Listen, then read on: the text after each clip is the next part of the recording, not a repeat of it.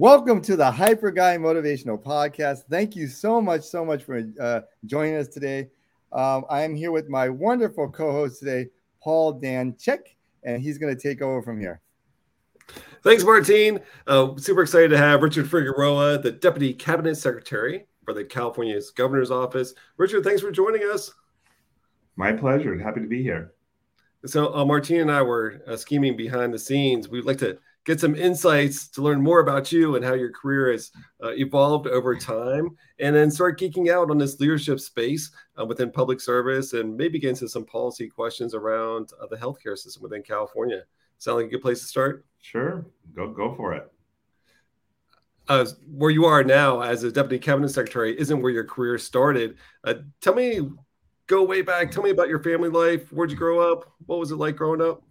Sure. Um, so um, I grew up in Oakland, and for those of you that are familiar with Oakland, I grew up in East Oakland, um, kind of at the outer edges of the Fruitvale district, which is the traditional heart of the Latino community um, in in in Oakland. Um, oldest of nine children. Uh, my mom was for many years a stay-at-home mom, as you might imagine, given the nine kids, and a number of us were just like a year, a year and a half apart. And then my dad was uh, first in the army. Um, he was part of the U.S. occupation forces of Japan, and then fought in Korea uh, during the Korean conflict, and then came back and um, became a steelworker. And so he worked at a place called American Can Company um, for, gosh, 40 years, 45 years. Um, so, so it was a traditional kind of, of, you know, kind of working class, you know, but for then, you know, pretty large family. You know, I, I, had always had a, I had a shirt that I was always kind of proud of growing up. It said, um, it said Mexican, uh, Catholic, Democrat, Raider fan. so and so that was the you know that was kind of a lot of what we did. A lot of it was you know around around church. Um, you know, obviously rooting for our favorite you know sports teams.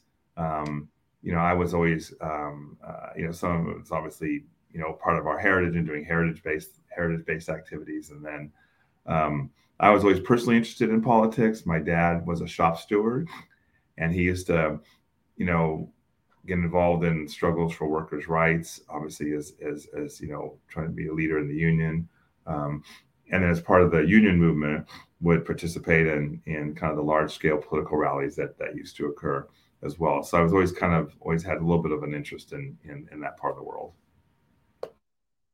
What was it like growing up with eight siblings? Um, you know, you always were rocking and rolling as you know, as the oldest, as the there's seven boys and two girls, and I was the oldest, and so at a pretty young age, had to learn how to feed children and change diapers and do babysitting and you know laundry and all kinds of stuff like that. So we were a pretty rambunctious crowd. You know, I I when I went to college. Um, you know some of the kids were either still in the process of being born or or were still pretty young.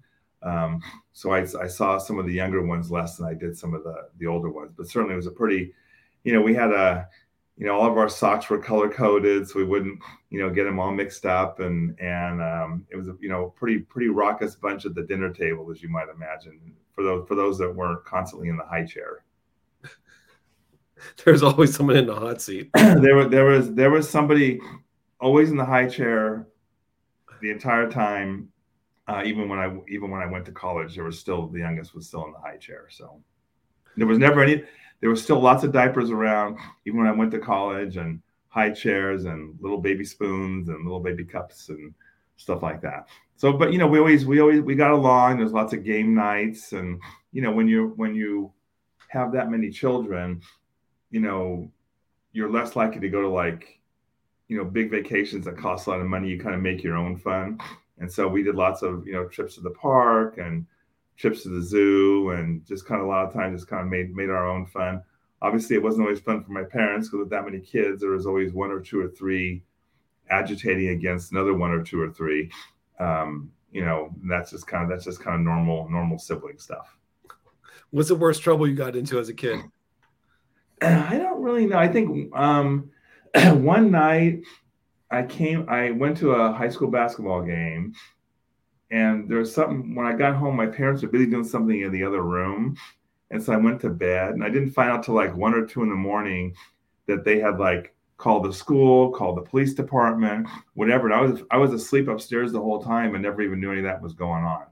So I think I got in a bunch of trouble for that. But again, it wasn't like, you know, I didn't do anything bad, but I I didn't know they didn't know I was home. And so that that you know, that was kind of freaking them out quite a bit. So that's probably the, you know, the I probably got in a bit of trouble for that one.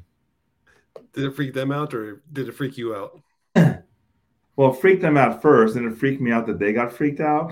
So, but yeah, that that was a you know, and you know, I mean, like any urban area, when you're out, you know, very late and you don't come home, and they can't visit before the, you know before the time of cell phones or anything like that. You know, you you you worry a lot. So.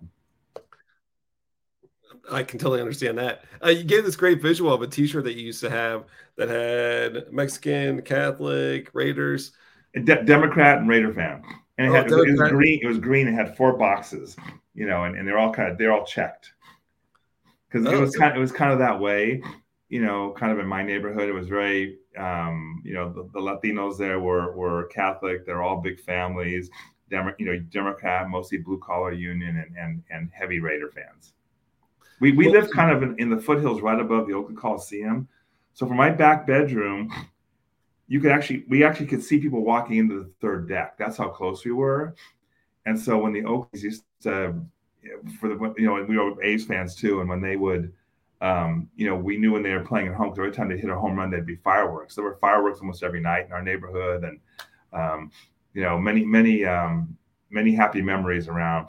You know, it could have been it could have been the Warriors, it could have been the A's, it could have been the Raiders. We had a a professional hockey team for a while. We had a soccer team called the Stompers. So we were always, you know, we were close enough to walk to the Coliseum, although we wouldn't do that very often because some of the neighborhoods real around were, were, you know, um, a little less safe than where we grew up. But we a lot of a lot of our world also revolved around the Oakland Coliseum and and all the various sporting events and things like that that we're able to go to. Was it the nine of you?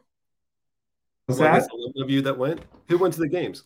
Well, my my my dad would take us, or I would I would go. I mean, there are probably always three or four of us that would go. Um, I think most of us would go when they had the free giveaways. Whether there's seven seven boys, and you know, so they would have bat day, um, cap day, you know, things like that. Some of the giveaway days we would tend to get more, but all the tickets were half off on Monday nights. And so we used to go sit in the bleachers. You know, they're, they're for like a buck or something like that. And we'd go with neighbors or things. Hey, who wants to go to the game? So we we, we used to spend a lot of time at the ballpark.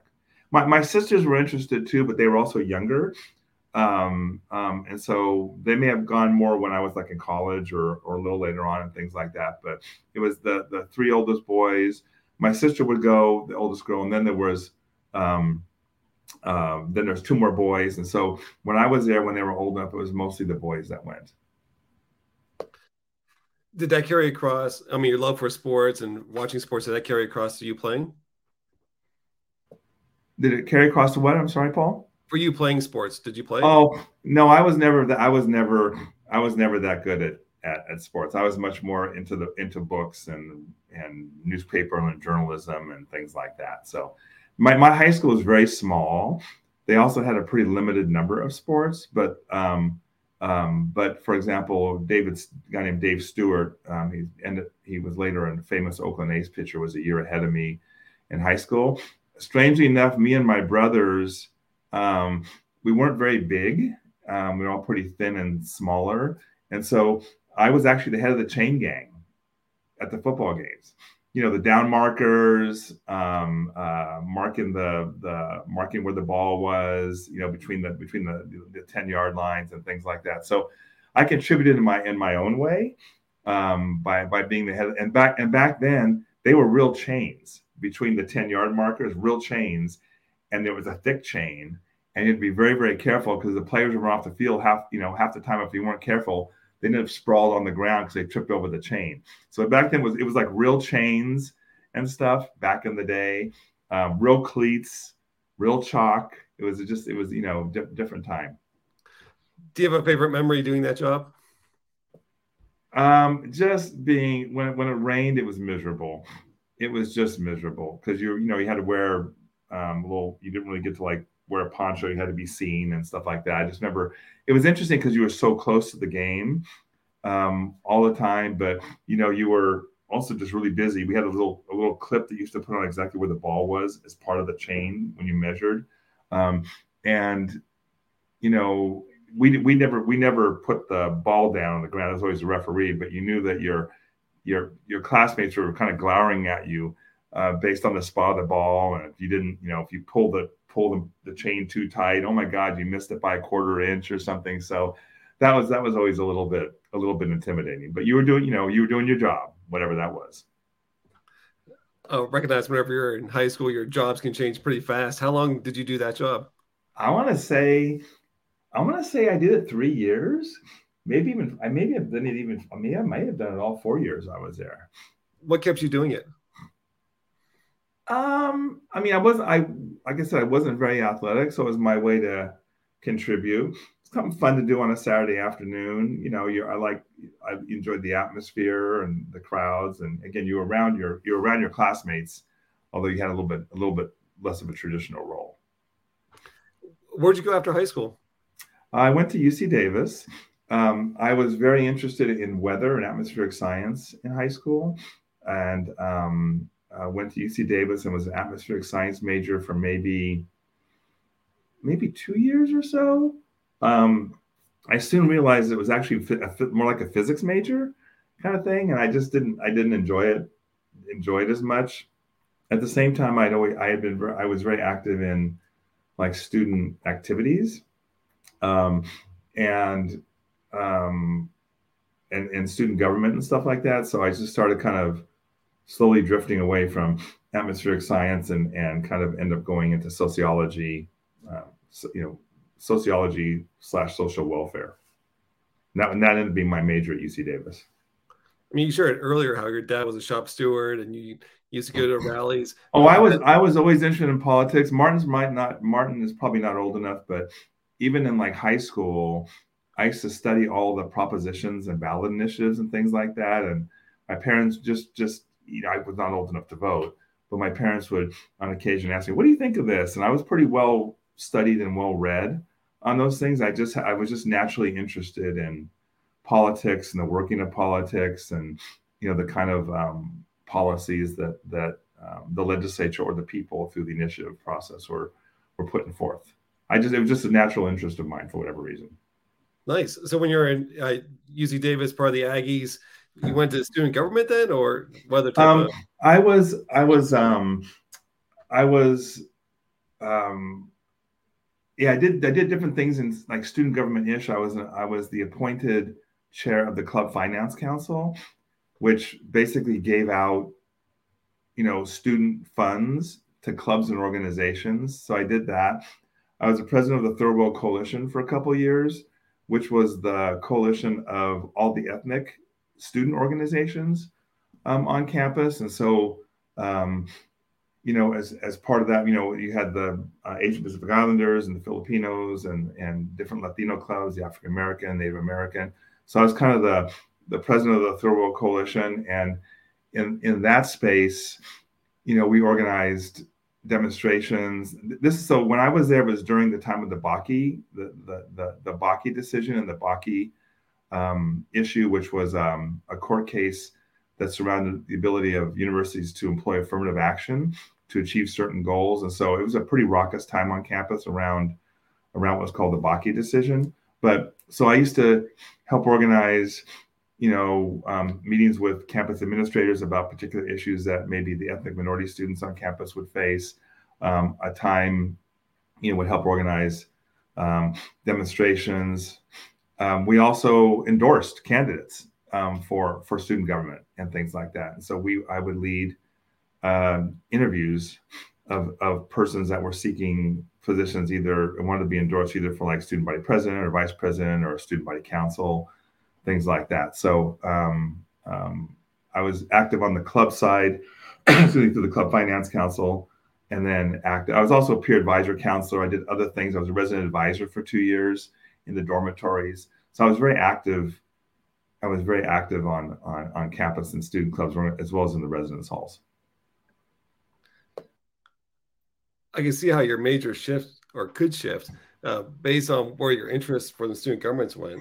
I was I was a very busy boy at UC Davis, and, w- and when I started at Davis, I mean, you know, um, it was quite a culture shock going from a almost completely ethnic neighborhood and almost completely ethnic high school to UC Davis, which at the time was still kind of growing out of its UC Berkeley Ag Campus affiliation, and there are maybe like thirteen or fourteen thousand students when I started.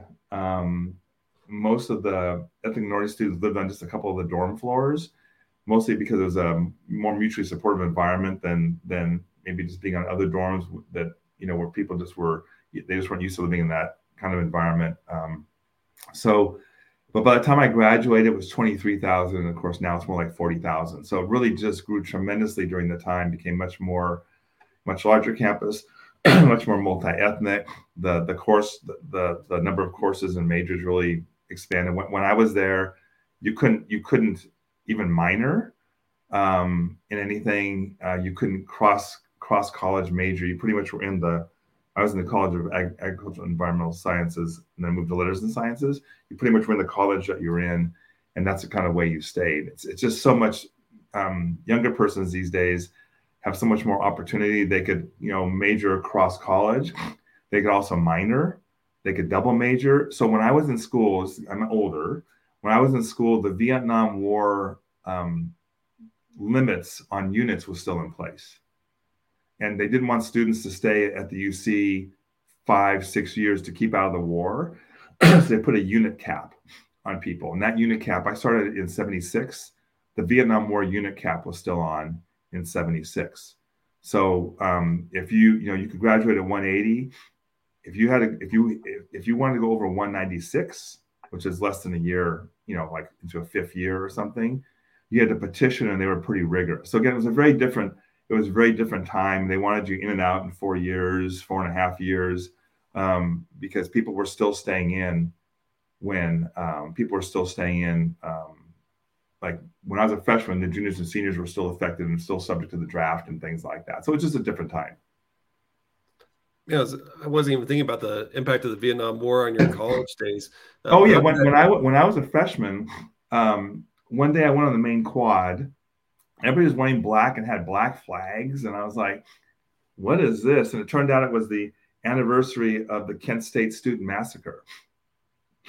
And so the, the, the, juniors and seniors were there during that time, during when, when those students were, were killed on that campus. And so that was really, you know, that was a very, very um, piercing issue for them. And, I, and so when I was there, you know, people were still, um, you know, there still was an annual, they call it Whole Earth Festival it was still the hippie times, and and um, you know we knew that when the Whole Earth Festival happened, that three or four months later there'd be lots of marijuana plants on the quad because people would you know you know people would plant them and just to mess up the university's quad and all this kind of stuff. It was still it was just uh, again it was it was the echoes of the Vietnam War when I started when I even when I was in high school. I remember sitting down with my mom, um, listening to them um, do the lottery for for the draft. I was still in high school. The draft was still active when I was in high school, and I was sitting down. I think my birthday, which is in November, ended up being like pulled like 180th or 200th. So I didn't think they'd ever get to me in the draft. But again, it was a different time. Lots lots of echoes of the Vietnam War when I when I was in, in college still. Yeah, for sure. How did that influence you after you graduated? Um, you know, I'd say my dad being in the army influenced me more. He, um, you know, uh, the occupation for U.S. occupation forces in Japan wasn't wasn't that horrible for our American um, GIs, but you know his experience in War was really tough. You know, it was never really a declared war; it was always the Korean conflict. Um, you know the weather, the the snow and the marches in the snow and the kind of the back and forth. If you know the history of the Korean War, the back and forth of the fighting up and down the peninsula was pretty brutal. Um, and you know, he would never, and Martin knows this too. He would never talk about, you know, when you're a kid, you ask your parents sometimes pretty stupid questions like, "Did you kill somebody?" You know, think, you know, it's innocent to you because you don't really know, you have no no reference for it, no context for it.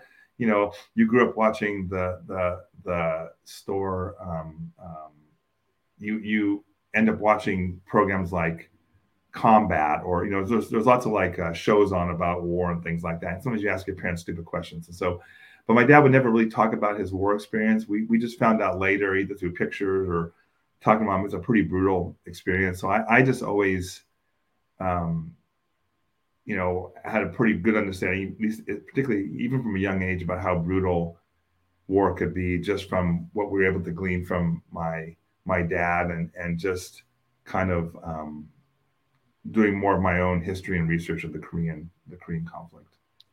I mean, you talked a lot about your dad. You know, in this case, around his military experience. Prior to that, his work as a shop steward and um, working in the in the plant. What was the best piece of advice you ever received from him? Boy, uh, I don't.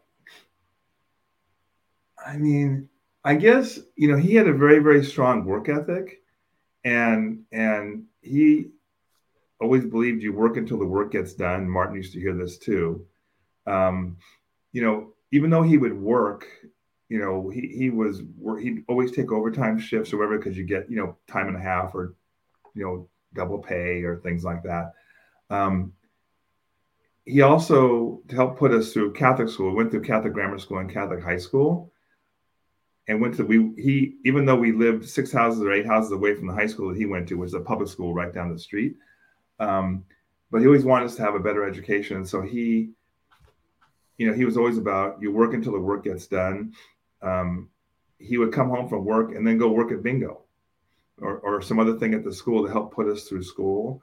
And so I think what the thing I took away maybe was, you know, maybe most, it wasn't necessarily a, wor- a word or, or, um, or phrase. It's just mostly, I think it's just his, his work ethic. And, and so my, we've all kind of the whole family operates the same way. Um, you know, my dad was a pretty tireless worker. My mom was too, and so I think all all of us have kind of, you know, fallen into that same the same footsteps or have that pretty much that same philosophy. So I imagine that's really shaped how you approach the, your professional life of going in with you know both feet and dedicated to the work that you're doing. Yeah. Uh, how do you get from you know leaving college to where you are today? Yeah. So um, again, I, I, graduated from UCLA. I went, I got an MBA from, I, I graduated from Davis undergrad in sociology. I went to UCLA to get a master's, mostly because um, by by that time in the very early 80s, the kind of the 60s revolution and activism was kind of moving into the Reagan years. And so I kind of wanted to see um, you know, I could have gone to be a social worker or something like that, but I, I wanted to kind of see how the business side of things worked as well and see if there's a way to combine, you know, kind of my interest in in um, uh, more um, polit- polit- either political activism or or social services could be married some way with some kind of business acumen. And so I went to UCLA um, I got my MBA down there. And when I was there, I interviewed with the Legislative Analyst Office, which does nonpartisan fiscal or budget analysis for the legislature. And so for me, it was it was working in government, but applying kind of you know the potential to apply some business acumen um, or you know how to make things work effectively and efficiently, but in government. And then when I went to so I got that job in legislative analyst office, but because I was interested in kind of more social programs, I immediately went was assigned to work on the Medi-Cal program. so I was I was it was a good fit for me because it was still a socially oriented um, program. I was analyzing on behalf of the legislature, um, but making recommendations to make the program effective and efficient, you know, for taxpayers. So for me, it was a good a good mix of my interest in social programs, but applying kind of my educational background to it, if that makes sense. So uh, Medi-Cal's can come up in our conversation a little bit later as we're starting to geek out on the policy side. Now, for those that aren't familiar with Medi-Cal, how would you describe what it is? Uh, yeah, so so Medi-Cal is is a federal program that's known as Medicaid. We call it Medi-Cal because California likes to have its own names for everything. Um, it's basically a program where lower income lower, income individuals who don't otherwise have coverage can gain um, a set, you know, enroll in a set of comprehensive benefits, um, everything from doctor visits all the way to long term care. So again, it's it's it's California's largest social services program. It enrolls about 14 million people. You know, so it's it's you know a good 35 percent of the population, if not more, receive their health benefits um, through Medi-Cal, and the federal government picks up about 50 percent of the cost. So it's a federal program, but there is a state share, and so the state picks up about 50 percent or so. Is it fair to say that uh, throughout your professional career, Medi-Cal has been part of it? That Medi-Cal has been a big part of it. Right for the policy side of the work. It, ha- it has, yeah. I've always, I've always, um, starting with the legislative analyst office, um, you know, working in different offices in legislature, always on the health side. Same thing in the governor's offices, always on the health side. Uh, it's always been a big part of, of. It's the largest state program that exists, even bigger than education. Um, but it's always been a, a, kind of a central theme of the work I've done. For a while, in during the Newsom administration, I was even the its director. I was director of healthcare services for five months while I was doing the other job too. So um, it's always been part of what I've been interested in. It's always I've always been very interested in, in healthcare and health coverage.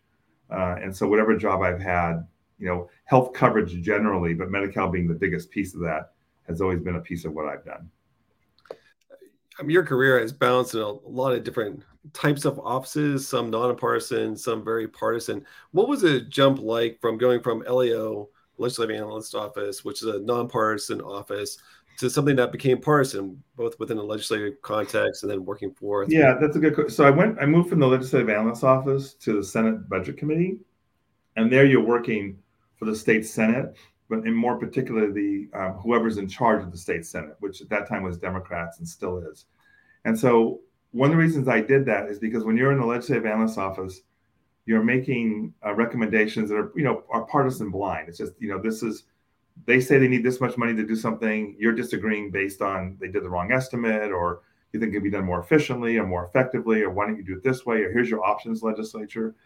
but a lot of times the legislature um, at least during that time, you know, I, I would go and, make a presentation before a, a, budget subcommittee, but there are people sitting next to them that were staff that I could tell you were they're talking about what I was talking about and making a suggestion about whether they should go along with what I was suggesting, or we're helping craft an agenda for them. Um, and so I wanted to be kind of sitting up there for a while to see kind of how that was different from me just talking to them and not understanding why they'd make the decision the way they'd make them. I could I could guess why they're making the decision away, maybe politics or it affected someone's legislative district a certain way. I mean, I would never know, but that was a little bit frustrating about that position. And so um, I wanted to go sit up next to them and be a you know legislative staffer versus just kind of being making a, nonpartisan argument in front of them um, or discussion in front of them. I wanted to be they're more they're more more on the decision making side and help you know help advise the legislators on decisions. So it seemed a logical thing to move from the making the presentation to, if I could, be part of the more more part of the decision making process. And so that's that's why I made the jump. And then going from there into uh, working for some governors, then nonprofit, and now currently working for a governor. What's that experience like bouncing in and out of those highly political spaces? I mean, big politics. Yeah, I mean, I I've always been blessed. I've always had um, something interesting I, I wanted to do after the the job I had before, and always had um, either the kind of history or had worked with others in those different administrations where we knew each other and and thought I could you know do a, good a good job for them. Again, I I've always been about trying to get very coverage for everybody. And so my through line to your point earlier, Paul, whether it be Medi-Cal or now it's called Covered California or its predecessors, has been about um, getting coverage to everybody. And so I've always participated in different kinds of jobs or roles, excuse me, where I thought I could contribute toward getting everybody coverage. And so whether it been, you know, even during the even during the Governor Pete Wilson time, and then you know Governor Davis and Governor Schwarzenegger. I didn't work for Governor Brown, part two. Um, then then back with Governor Newsom. It's it's my through line's always been Medi-Cal coverage, healthcare, um, trying to trying to get folks covered that that weren't covered because I believe that that healthcare is a fundamental right, and so it's. But you know, so many people haven't had it, so many millions over the years, and you know, we've been chipping away and chipping away and chipping away, and come 2014, we'll um, have chipped away even more, picking off another group of folks that don't have access to preventive services or comprehensive preventive services. So, um, you know, it's it's it's always been with the goal in mind, not just working for someone to work for them, but working for someone with a particular purpose or end goal in mind. From my perspective, I mean, I can't speak to, you know, the persons that would hire me about, you know, they obviously hired me because they want me to do, you know, a pretty broad-based job and, you know, put in my hours for them and give them good advice and things like that. That's that's fine. But I, w- I always had a goal going into those jobs. I always had a particular purpose or a particular, you know, um, end goal in mind when I worked for them. I mean, that's a huge goal to have, right? To get everyone covered. What shape did you come to that conclusion? Well, I, I mean, you know, where I grew up, a lot of people didn't have health care and and you know even looking at my parents and my my my um, parents were lucky that we had private insurance you know through you know the steel workers had pretty good insurance um, at the time. And so you know we always had some place to go. But very early on my parents believed in also the clinic movement and they used to bring us to the community clinic where we lived in fruitvale which is a community based um, with the community board kind of thing. It used to be a free clinic, moved into a, a, larger, what they call federally qualified health center. And so I always noticed that people, you know, people are going there for free care. They didn't have coverage. And a lot of times would come in in pretty bad shape. Um, and and so that always made an impression um, on me. Um, you know, even even kind of growing up. And so, you know, as you grow up and you kind of like learn more and talk to more people, you realize that not everybody grew up with insurance. Not people, a lot of people don't have insurance. They even were going to college without insurance. Um, and then the kind of things that they had to do, where I would just say, I go see the doctor. They'd say, well, you know, I haven't seen the doctor in five years, or I've never seen a dentist, or, you know, I can't do this, or I can't do that, or, you know, I have to go to, I have to go to Mexico to get care, or I have to go to Canada to buy prescription drugs or whatever. So, so again, you know, you, you, you're, um, you know, once you kind of get out there and talk to other people, you realize that it really is a, a big, huge issue. And when I saw just in my little community, you know, obviously grew to a larger public pol- public public policy awareness on myself about you know what I could, how I could help. And so all wherever I've been, we've always chipped away. whether it would been whether it was a situation where you're trying to cover a new group of people, or just make it easier to get in. You know, reduce the barriers to get into coverage. You know, reduce the barriers so that people can stay in coverage versus getting you know, kicked out. Um, looking for new ways. You know, if, if, a, particular governor would be like, I don't really want to expand Medi-Cal. Well, can we put some state dollars in to match with a person's dollars? You know, is there some kind of matching thing using the private sector we can do? So I always just kind of, I tell people I'm in it for the species. You know, I want to, I want to, um, uh, I, I want to get. So come January 1st, 2014, um, it looks like we'll pick off the last group of of individuals, in this case, it's undocumented adults that don't have access to a comprehensive set of benefits if they're low income. and California me, would be the first state to do that. But you know, there's all kinds of issues either over the years we've had to, to encounter either because the federal government didn't want to pay for them or they're undocumented or there's barriers put up here or barriers put up here either to entrance or retaining people. And so it's all been about over these years trying to give people access to a comprehensive set of benefits. And once you once you you know, and hopefully reduce the barriers so once they get in, they're able to stay in and not lose it again. So. No, I mean that's really helpful. You know, I know, I know that. I know that was a lot. I know that. I get that was a lot, but you know. No, I mean it's all helping create understanding. Martine and I want to geek out a little bit and talk about this idea of health policy and what it looks like, um, sure. and get your perspective on it. But before diving into that space, you know, when you're look, looking about those examples around you know how you saw others getting care and the FQHC and their relationship with FQHCs and um, other types of insurance, etc. Is there one story that stands out that just keeps you motivated on really pushing forward towards this goal of getting everyone covered? I mean, I think um, um, you know, in, in I don't know if there's one. I think, you know, they're they're I used to be the director of eligibility enrollment um, for what's called the Managed Risk Medical Insurance Program, which is a predecessor. It was a program called Healthy Families, which is now part of Medi-Cal. Um, and taking those phone calls from families um, who were just desperate for healthcare and had all these horrible stories and things of, of you know their interaction with the healthcare delivery system having to go in the emergency room.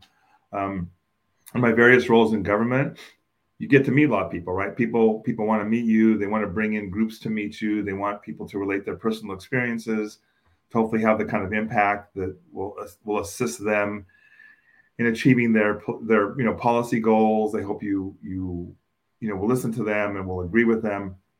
So I've just heard literally thousands of stories over the years. So I'm not sure there's any one, you know, um, you know, sometimes just want to make you cry. You know, make, just want to just want to just you know can drive you to tears just because of the experiences that that people have had, and it's really a lot of it was really about you know the early days of even getting coverage for their kids, particularly if they're undocumented, and the parents struggle you know with with their children and relating to their children. They don't even care about themselves. They weren't even worried about themselves. They're really about their kids and their teenagers and things like that. So it's it's no surprise that when the legislature decided to expand coverage it was first to children, even above the Medi-Cal level, and then undocumented children, because um, you know it's that's um, because parents always kind of want to start there with their kids, even and start thinking about their kids before they think about themselves.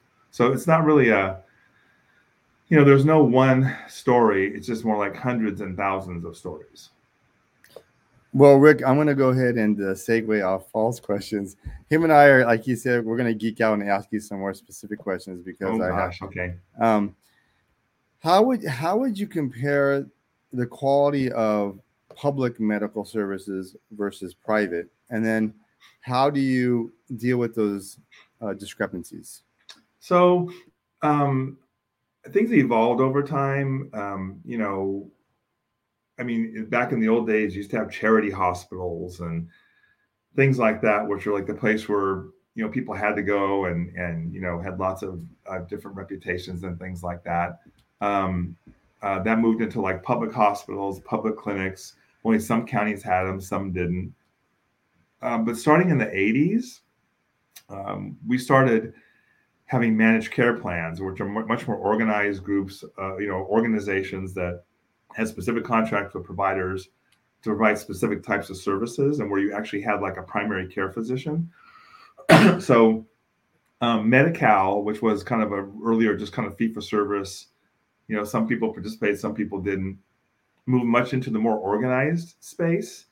Um, and even for-profit companies, you know, for-profit insurers plus private or, or not-for-profit insurers. So a lot of the kind of networks and names you would see in the private sector, you started seeing in the public sector.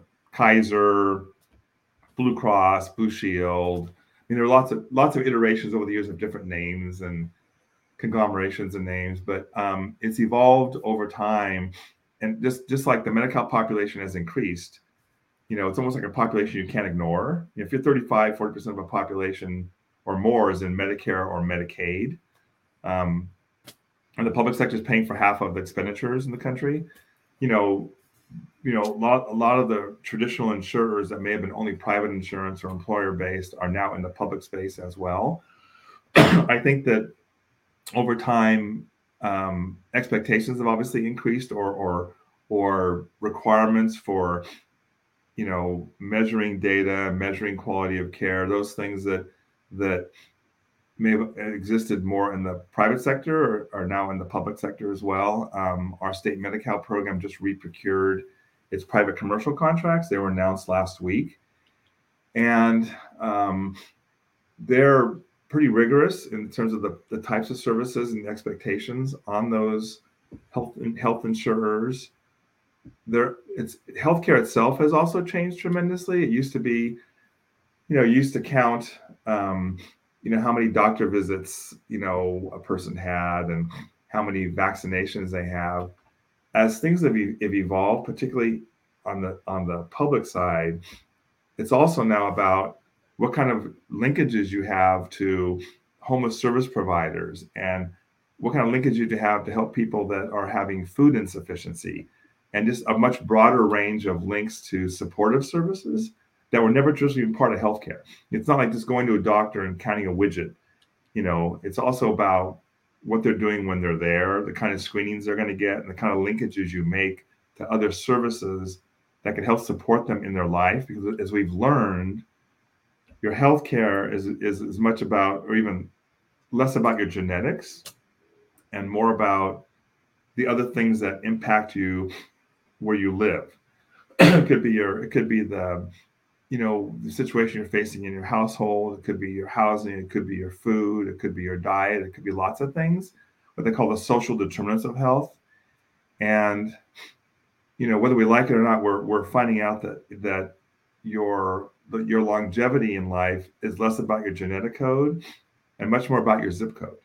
So so if you look at you know in a city um, you might have two, three, five, eight year difference in lifespan and longevity in the city based on the zip code because of all the other things that are are pushing down on individuals in areas where they live um, than in other areas where they you know where they live. So so the healthcare delivery system is evolving along with our understanding about how what they call epigenetics work um, about how the different impacts that affect us as human beings in our in larger society impact us. So as we're having more learnings about what affects our health, our overall health and wellness, the healthcare delivery system is reflecting those new learnings in terms of the way they're brought into the the the, the clinician's office and the kind of things that that are now expected of them.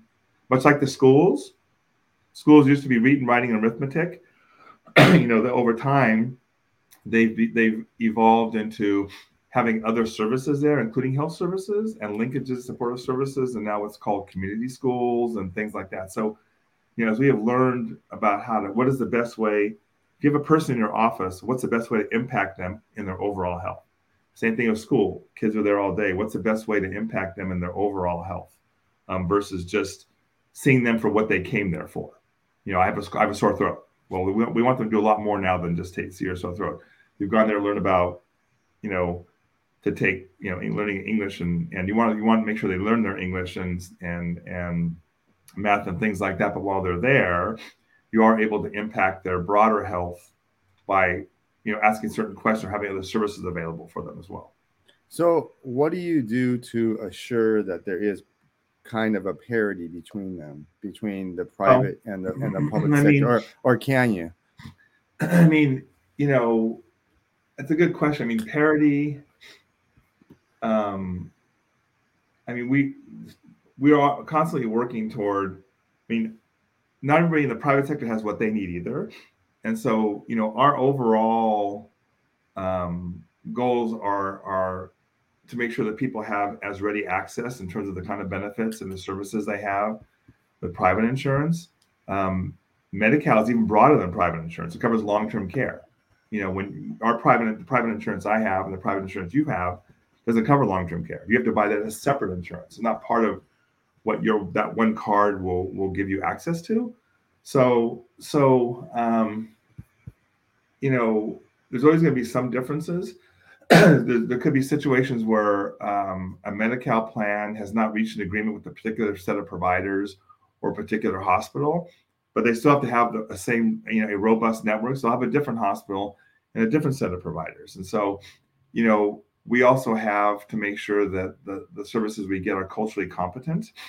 So we have a set of cultural competency, you know, um, policies and rules that even the private sector doesn't have to try to make sure that that people have access to the service they need in their language. And if they can't, refer them to somebody that does or provide them language services. Those are things that don't even exist necessarily in the private sector that exist in the public sector because we do have lots of unique things. Um, you know, the the sickest the the sickest children in society that have lots of genetic complications and all kinds of other kinds of things come to the state. And so they're kind of in a different we have a different kind of network for them that is most like children's hospitals lots of specialists. So it kind of depends on where you are accessing the kind of services you're accessing in the system. But but obviously you know the, the major goal and whether it's per, whether it's private sector or public sector is to provide the, the correct services in the correct place at the correct time, or the right services in the right place at the right time. And that should be that's an overall societal goal, whether you're the private sector um, or the public sector. You know, we have lots of you know the state does scorecards on on on private insurers, and Medi-Cal does its own scorecards just for for Medi-Cal, and we try to make sure that if things are different in one system or the other, that we're that we're pushing the plans to get to that. You know, what are you doing in the private sector or for private? You're not doing in Medi-Cal. We want to know about that because why are you know why is there a 85% immunization rate and this? I'm just making this up. This is not a real thing, but you know why would the immunization rate be higher here than here, or why is it higher? You know why why in the same community is health plan A doing better than health plan B? So it's really not even about not even always about even the systems it's it's about you know one insurer versus the other, or private sector versus public sector. So it's even health plans themselves. Health insurers are doing different things to get people in and keep them in, or motivate them, or you know uh, whatever they're doing to keep people's diabetes in control under health plan A might be a lot better than health plan B. So it's also about best practices and learning from each other, so that, that our whole system rises at the same time what I love about how you operate and think through these challenges is uh, there's uh, you can realize the complexities behind it, and there's not necessarily direct trade-offs, right? It's not yes or no type of responses. It's all the, this gray area that comes in between. You talked about a little bit about the social determinants of health. You know, that's a highly technical type of term, but gets into you know where you live and types of things you have access to. Um, I'm realizing there's some paradoxes that are starting to merge, including a paradox perhaps uh, that is between health and wealth. And I know that you're doing some cool things when you're thinking about, you know, generational wealth and how that ties to healthcare systems. You know, how do you think about all those things tying in together? Yeah, I mean, that is a so. I mean, income and lack thereof is one of the social determinants of health. So, income inequality, housing inequality, food insufficiency, um, and so, you know, we have to continue to strive to do what we can on that on that part to raise up. Again, it is more about your zip code than your genetic code. And you have higher income zip codes that have a longer life, you know, longer lifespan than lower income zip codes, and trying to figure out, you know, what can we do on that side. And so people are trying to things, you know, things like, you know, guaranteed basic income, for example. You know, um, people are trying to make sure that that we're doing a better job of making sure people know what um, whether whether it's on the food bank side or um, CalFresh, which we used to call food stamps, um, that people know, you know, what's available to them. We are doing ACEs screening, which stands for Adverse Childhood Experiences. We're now doing ACEs screening in in the Medi-Cal program in pedi- in pediatricians' offices now for adults, and now we now we're also requiring it in private insurance as well. because we know from experience, the higher an ACEs score is, the more adverse childhood experiences a child has had, um, the less likely it is they're going to be on a very good health trajectory their life. So you you have people that are maybe 35 on the outside, but 55 on the inside because of all the pressures and stresses they've had, even as a young child. It has affected them physiologically. And again, I'm not going to get into studies about, you know, I, I'll just throw out the word cortisol, which is something that that is is produced in your body. But if you're subject to lots of stresses in your life as a young child, it continues the cortisol production, which usually um, manifests itself during periods of high stress, never turns off, and just keeps producing and producing and producing, and starts wearing down the insides of your body over time. And so, just things like that. There are stress. We're learning about you know the the the physiological impacts of the environment you grew up in and its long-term effects on your physiology and then your lifespan so so you know, learning about ACEs, learning about the social determinants of health are helping us try to design programs and pathways for people to reduce their stresses. You know, we're, we're putting billions of dollars into um, child behavioral health. So if we can catch it early, if we can identify through ACEs and other screening early, it has such a, a huge emotional or social emotional positive impact on your ability to succeed in school. We know if you succeed in school, you're going to have a much better you know time of, of either going to college or or expanding your job opportunities so again looking at we're now looking at a very young age on those you know, what we can do on the health side to positively impact the longer term trajectory of a person's life, um, as well as trying to figure out what we, what we can do on the social inequality scale to to to um, you know tide raises all boats, right? And so we're you know we have to look at the things we can do on the social inequality scale to impact communities to give them a better shot. Um, I've got a question for you. It's kind of it's gonna we're gonna keep going down this healthcare road here. Um, Rick, how did COVID nineteen affect the delivery of medical services, and do you think that those changes are going to affect uh, future programs and how you approach uh, providing medical Yeah, care in the so- community? So overall, overall, the life expectancy in the United States has gone down the last couple of years because of COVID. I mean, we've declined like a year or two in life expectancy. Most of the rest of the organ, most of the rest of the world, even with COVID, didn't happen. Happened here, um, and even more, even more dramatically among communities of color, African American, Latino, primarily. What COVID did is amplify lots of the long-seated things we kind of always knew about, but that resulted in like really negative health outcomes. And so, you know, if all of a sudden you couldn't go to the doctor because things were closed, um, you know, you'd have more people that were suffering from diabetes and and hypertension and mental illness and and things like that. Um, if you already had these underlying health disparities, which exist more in some communities than others, COVID was more likely to put you in the hospital, more likely to kill you.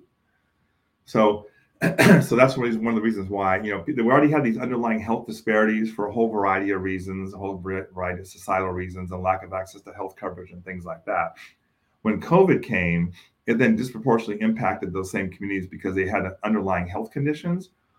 Also, for reasons that you know, um, you know, people um, couldn't afford to take off work even when they were sick, for example, because they couldn't afford it. So they go to work sick, they got sicker and ended up in the hospital and some dying or just, you know, more and more people had COVID because they couldn't they couldn't be six feet away. They were working in jobs that didn't allow for social distancing. And when they did get sick, they still went to work and infected others. I mean, there's lots of re- and when they got home, it couldn't be like they're in a separate room somewhere. They had to take care of kids or they're taking care of grandkids. I mean, there's lots of issues around how COVID spread and how and how debilitating and devastating it was in certain communities for a whole lot of reasons.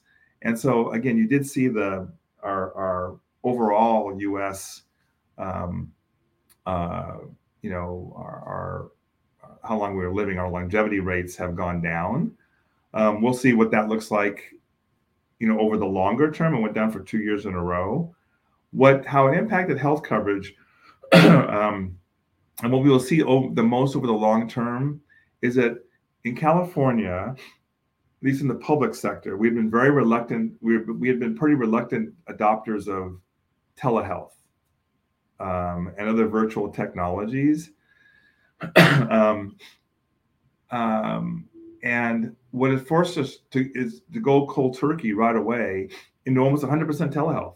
The whole country had to do it, private sector and public sector and develop new ways of thinking about okay how are we going to pay for this? And what do we pay for? And you know how do we do not only just you know not only just um, um, how we pay for physician um, patient interactions but how do we pay for physician specialty interaction? We you know teleconsulting and things like that. And and you know now we you know 24 hour hotlines for people that call in and have to worry about languages. And so one of the biggest takeaways is you know the the very rapid adoption now permanent adoption in in Medi-Cal and the private sector around telehealth and the opportunities for te- now we know for example it's not a panacea.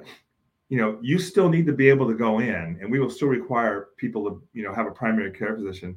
And if you want to establish a new in Medi-Cal for example if you want to establish a new patient with your clinic, you still got to see them mano a mano. You still have to touch them. You still have to lay their hands on them and see them, you know, eyeball to eyeball because you want to establish some kind of patient relationship. Some things you can't you can't describe. You can't you know just you have to feel and touch the person to see if something's wrong. So so but at the same time we're adopting lots more modalities around telehealth and making that kind of a permanent part of, of the system. And it turned out for a lot of people, you know, they got used to it. That was a much better way. They could reach someone in language and right away, much quicker than having to wait longer and have to wait for a translate. I mean, it's just, it's just different um, um, than it was before. I think we also had to relearn how to do like mass public health events, mass vaccination clinics, trying to figure out how to communicate with people um, and reduce their fears to come in for a certain visit or come and get a vaccine or come and do this or come and do. So we had to like relearn some of our um, traditional public health activities that you know we hadn't had to do since the polio vaccine with you know Jonas Salk and you. I think Martin, you were too old by then, but when I was a kid, and I'm older than you too, I think Paul. But when I was a kid, um, we used to line up for sugar cubes, and it was not even a. It wasn't even. I mean, it wasn't even. No, no one questioned it. You know, it wasn't like now you have lots of vaccine hesitant, vaccine skeptic people. I mean, polio was a really devastating disease, and you know, God forbid, now we're seeing it back on the East Coast again a little bit, and that's just a horrible, debilitating disease, very, very contagious. Everybody lined up their kids, and you, you went for like three times, and you got the polio vaccine in a sugar cube, and you took the sugar cube, you know, to help the kids you know, people are scared of shots, scared of shots, but they put in a sugar cube, you get a sugar cube. Um, we had to learn how to do, you know, do those, you know, do those kinds of of of um, of things again, which we hadn't had to do since the late 50s, early 60s. And of course, you know, my my grandparents and and you know would talk about the Spanish flu, which is 1919. Um, because their parents were talking about they they may have been very little or maybe not even alive, but their parents would tell them, and so that got passed on to at least my generation. That generation is now gone, and so you know the Spanish flu is not is a distant memory for very very few people in, in the United States right now. But I remember from my grandparents talking about. So again, we I think the biggest change is really around um, really around telehealth, and and you know we had to learn and and make even do grants and things like to bring up the bring the health community up to speed. You know, we for a while for a couple years we were waiving the state laws around the inadvertent release of medical information because people were doing Zoom. They didn't have they didn't have they didn't even have um, things that were like um, super um, super protective people's medical information. You know, um, because everybody's having to do Zoom, and okay, well, someone walks behind you when you're doing Zoom, and someone's talking to you, you're going to hear that's an inadvertent release of medical information, and so we had to waive a bunch of the rules because people were in these environments they weren't really used to or next to each other or didn't have ways to make their their their um, conversations more private or even transmit medical information very easily um, through electronic means. So we've we've had to adapt a bunch and things have gotten a lot better but that will be a permanent fixture i would say now of our medical system um, is is is telehealth and telecommunications. And the greater we had to speed up our medical record transmission capabilities. but what has come out of it, what also has come out of it is is is the need for better data transmission. When Imperial County, when Imperial County, which was the bellwether, right? That's a place where hospitalizations really kicked up. Heavily Latino, you know, people really couldn't be socially distanced, lots of underlying medical conditions. That was the bellwether. We were learning from that. The hospitals that were overwhelmed we were transporting people. That's and we were trying to stay. It was like the New York situation, right? We are like, oh my goodness, we were tra- having to transport people from Imperial County into San Diego and further places north. we learned very quickly the medical records weren't going with them because the hospitals in Imperial County couldn't talk to the hospital in Imperial County, or couldn't. We were transporting people up in the north. So from that whole effort came a new health data exchange effort, which coming within the next two or one or two years all the big entities are going to have to be able to transmit data to each other using a standardized format where we talk again that is going to be a permanent part of our ongoing health infrastructure now. But we learned from how we could how we could communicate and not communicate uh, both in terms of data and just the, the, the interaction between provider and patient. So those are two things i think we really learned a lot about as well as as well as reminding us, hey, these health disparities are here. And when you have a pandemic come along, it really and and you know health inequities, health disparities are really amplified by were amplified by the pandemic. And hopefully we learned a lot more about how to more quickly get vaccine and information and dollars to communities than we did before um, as, a, as a result of all of this. But but again, I don't you know we don't know what's coming next, but we certainly have had some takeaways from this past. And again, we're not even out of it. So learn, we haven't even learned all we're going to learn. And as you know, and you know, Paul will probably be teaching this in three years. What did we learn from the pandemic? or pandemic and public policy, or I don't know what books Paul or others are going to write or get involved with. But but again, you know, lot, books and seminars and papers and movies and everything else is going to come out of come out of all this. Well, let me ask you a couple other final questions uh, because I don't want to. There's, there's a million questions that I know Paul's got a bunch of questions as well. So, and unfortunately, um, I do go on. I do go on. So I, I apologize. No, I, I, I, I, actually find the conversation very, um, you know, fascinating and very, very informative. My, Paul, Paul, to your earlier point, there was no lack of conversation in the Figueroa household. and when we get together, if people don't know us, it's like, well, you know, be, you know, Martin, be prepared yeah, everybody, so, everybody, everybody likes to talk, and and because of nine kids, you end up over time the tones keep getting higher and higher because people are trying to talk over each other, and always and so my, we're still very much when we get together, still very much like that. It's very, it's a very rambunctious crew. So That's, let me ask, a good skill to have in the governor's office. so let me ask you this, uh, Rick. Um, in terms of people always have questions around I have a couple questions. I don't know if you want to write this down here. Um, for the part one would be. Oh my part, gosh! I know, I know. Part one would be um, if you can explain in some ways the high cost of prescription medication and why they continue to be high, like some of the trends that you think. I, I think you've spoken about this in the past with me. Um, and then and then the other part of that, like how do you handle that as a state, right? And sure. I know that. And then they're, the second. The answer is very easy. They're high because we allow them to be high. Well, that yeah, and I, I want you because we allow them to be high. right, and I want you to speak about like touch on that a little bit, and then the other, the second part of that is, um, there's there's caps on our on HMOs, PPOs. They have caps if you have serious illnesses, right? Especially as you get older, um, right. those when those caps run out, I know that there's there's other funding sources that kick in. And then when those funding sources uh, run out for the like HMO or or even Medicare, Medi-Cal, and uh, yeah, I know we use those terms interchangeably in, during the podcast.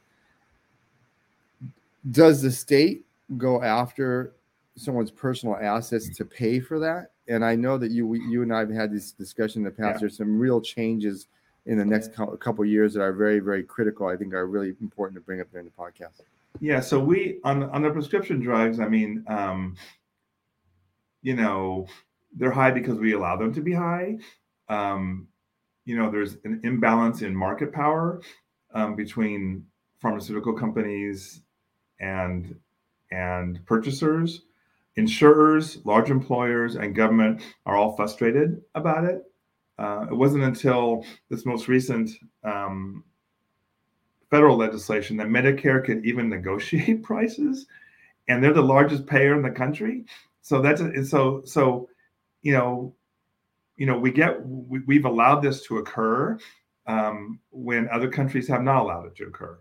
Now, it's also true we have lots of medical innovation, lots of pharmaceutical innovation here, but so do other countries, and they still don't pay as much as we do. And certainly, certainly, the cost of that research and development is, is amortized in the in the price of every pill that you take. So it's not the actual ingredient cost. You're also paying for marketing and R and D and investments and and and profits and you know things like that. So, but again, you know we don't we don't drive and haven't been able to drive as hard a bargain as we probably could. Um, and even even in the generic market, a lot of the generic market is is high. So um, again, the federal government is finally, finally, um, you know, going to be negotiating for Medicare stuff, and and hopefully, but again, what's hard about it is it's you're negotiating over how much you pay when a lot of the problems are, are in the initial setting of the price, right? So so insulin's a good example. You know, might be 300 a vial when maybe you it's actually the cost is 30. Um, and so that's that's just it's just um, a market failure, and and no one has kind of stepped into that market and and tried to take on the current um, complex and, inter- in, in very complicated interactions between the manufacturers, wholesalers, distributors. It's a very complicated system that we have here of getting a pill from the manufacturing plant into someone's body. so the governor, for example, the legislature and the governor agreed that we're going to put $100 million into insulin this year and and and put something on the street that says, hey, we'll contribute up to $50 million to help develop three generic insulins that we can sell at cost. So it wouldn't be the whole system right now where we have a price of, you know, $300 and then we have rebates and there's this and this and this and this. We're trying to get to the, we're trying to break the wheel, get to the underlying cost and sell it at that cost versus the current system we have of really jacked up prices with rebates and, you know, uh, assistance programs and this and that and this and that. So that's just an example. And so there are there are new market entrants that are coming into this space um, that are trying to sell things that cost and break the wheel because the current system we have is just so darn expensive. And again, you know, we've allowed it to, through the way our patent system and the way that we allow extensions of patents and people have abused the patent system and you know various things. But again, we we are learning the hard way and and trying to pick up on what other countries have done as well as, as the state is trying as a social good trying to spend some of its own money to kind of help break the wheel a little bit at least on insulin if not others who knows what's going to come down the road um, and make a social investment so that we can bring the cost down not just for the state but for everybody for uninsured people for the private sector i mean we don't care who would buy it we want to make it available cheaper for everybody because it's it's it's a you know it's something that's necessary to keep people alive, and it's it's costing way too much. So so that's kind of one piece of how this you know how we're trying to to make some changes. Um, you know, Obamacare, and you know, you know, we hear a lot, we hear less and less about oh, Obamacare is a horrible thing um, these days, and than you used to. But uh, Obamacare or Affordable Care Act got rid of got rid of annual uh, annual maximums and lifetime maximums for coverage. It doesn't mean that doesn't mean you still don't have copays and deductibles and things like that. but they did get rid of of of, um, of annual maximums and lifetime maximums.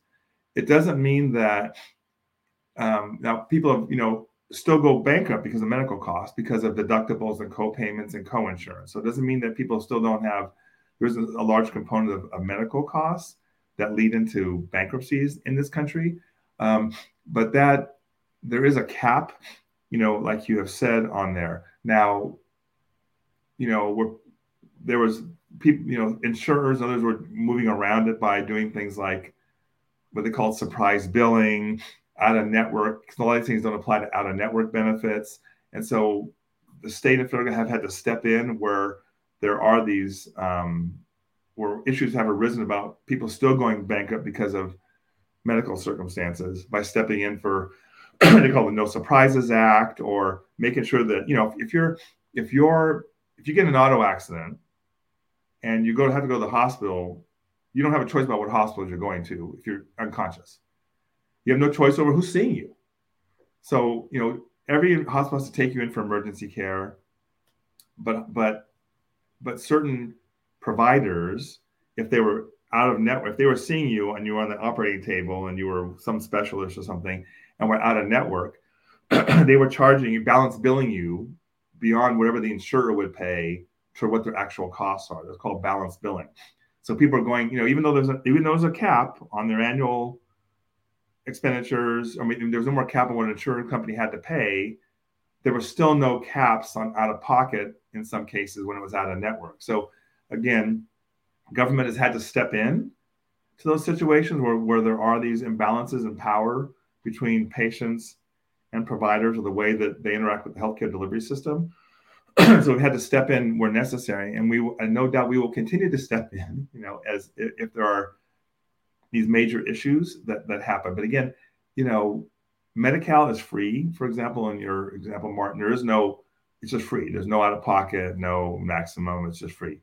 Medicare just recently, again, with the most recent Inflation Reduction Act or whatever its acronym is these days, um, put some new limitations on how much out of pocket was going to be for seniors for the first time. But again, we can change these things, and hopefully, we'll see a lot less bankruptcies associated with with the medical system than we've had in the past. But it's taken us a long time to get here, and unfortunately, you know, even with copays and deductibles, they can still pe- put people in very difficult situations, particularly for multiple people in a family, um, such that it leads to medical bankruptcy or all kinds of other hardships, or you know, cutting their pills in half because they can't afford the next copay. You know, but again, that's a lot of it's related to what's being charged for a drug, which is the actual underlying cost. And so, until we get to the actual underlying cost and are getting are, are making it available at closer to the, what the underlying cost is versus what the price is, which is jacked up for all kinds of reasons, you're still going to see people in, in, in pretty dire, in a lot of a lot of cases, pretty dire straits about the particular medicine they have to take, putting them in a very you know difficult financial position. Yeah, there's so many questions that are surfacing around health policy and health economics. Well, Martin asked Martin asked a two part question, so you got a two part answer. So I know. Uh, but it's really just opening the door for all these really enriching things that make the whole system work. Um, we're going to hold off and maybe pull you back for another podcast. But want to get your insights. If you can pull out that crystal ball, what's the future of health policy? Boy, well, um, I'm hoping it's a lot more about a lot less about health coverage, because for a long time people were focused on getting people covered with Obamacare and continued Medicaid expansions and things like that. Hopefully, it's a lot less about getting people covered and a lot more about how to drive value once they're in um, and incentivize value once they're in because once you get people in, you still have to retain them. It still has to be affordable, whether it be for government, the employer, the people buying individual coverage. So it moves from accessibility to affordability. And hopefully, we've done more and more on the accessibility side over time.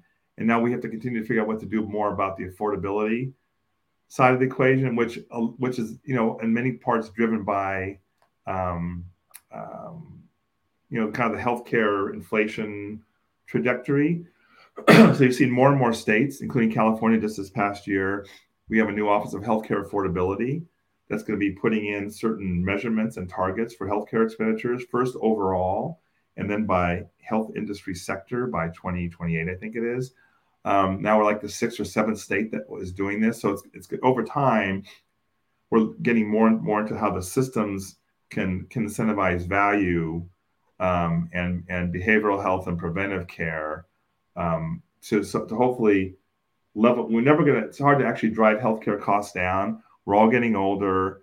We always expect more medical technology. We want to live forever. I mean, all these things that, you know, we have more and more, you know, people that have diabetes and heart disease and all kinds of things. So, so it's it's not realistic to think healthcare costs are necessarily going to like go on a you know an ongoing downward trajectory. But certainly, you want to you want them to keep up with regular inflation and not outpace, you know, regular inflation. So that so that as long as we have an employer-based system and the kind of hodgepodge system we have right now, we can maximize the amount of people that are in care or in coverage. So you don't have people uninsured like Martin has indicated that you know go bankrupt or go without or going to you know, die a premature death because they didn't have access to A or B or C. So so um, I think over the long term, it is going to be about you know affordability and to an earlier point you brought up, Paul, a better understanding and how we incorporate the things we've learned about what impact your health. It's not just the clinical delivery system, it's how all these other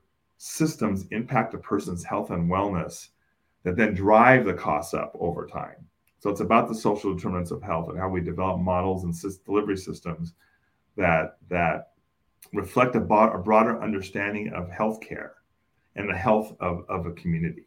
So it is about, you know, it's about affordability and and those things that that impact us over the long term. And again, hopefully less about you know how you know an, an insurance rate of 20% and how we fund that and more about you know once you're in how we how we take care of you when you're in how we recognize what's affecting you and how we affect the long-term trajectory of the system you know the hyper guy motivational podcast is all about celebrating really cool people doing really cool things uh, richard i want to ask a couple of rapid fire questions at you are you ready oh boy okay one word responses are shorter here we go uh, what book is on your nightstand right now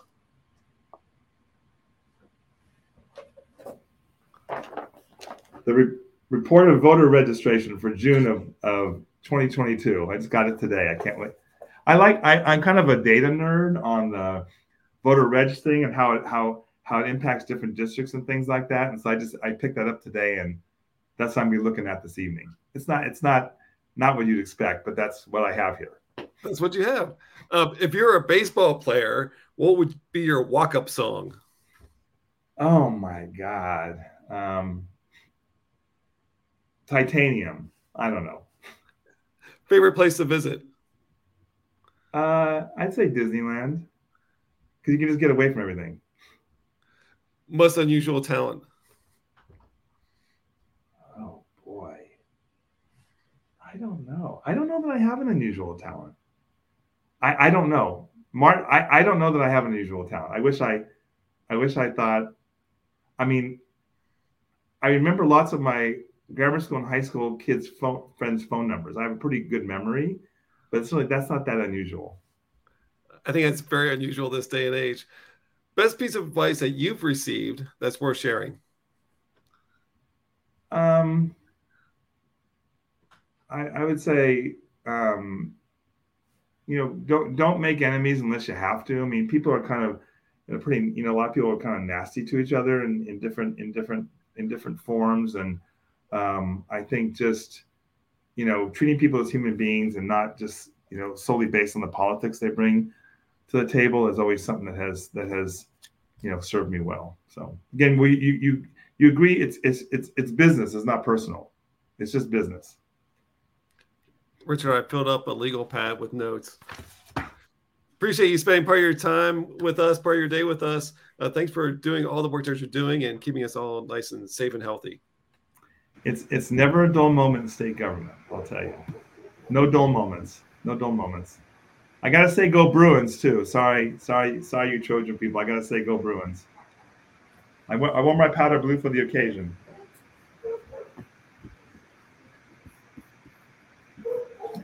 Thank you, thank you so much for being here, um, Paul and Richard. Uh, just great to have you on. I'm so lucky to have you as, as friends and people I really look up to, and I appreciate both of you so much. And if you like the podcast, give it a thumbs up, and can't wait to have our next guest on. And in the meantime, keep learning and growing. And until next time. My pleasure.